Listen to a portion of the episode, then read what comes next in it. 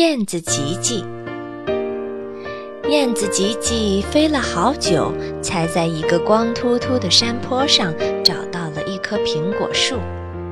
这棵苹果树的叶子都快掉光了，上面只结了一个小苹果。突然，他听见这个苹果在轻轻地哭。“咦，你怎么啦？”吉吉问树上的这个唯一的苹果。“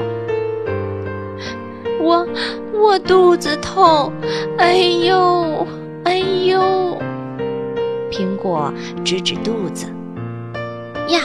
苹果的肚子上有个小洞洞，洞口越来越大。突然，从里面钻出来一个绿虫子。原来是你在欺负苹果！吉吉说着，就用嘴去啄那只虫子。消灭了虫子，苹果已经掉在地上，开始变烂了。吉吉悲伤极了，眼泪落在烂苹果上。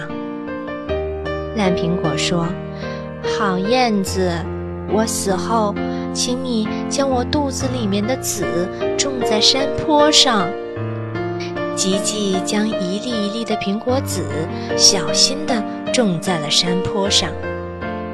春天到了，苹果籽发芽长大。后来，光秃秃的山坡渐渐地变成了一片苹果园。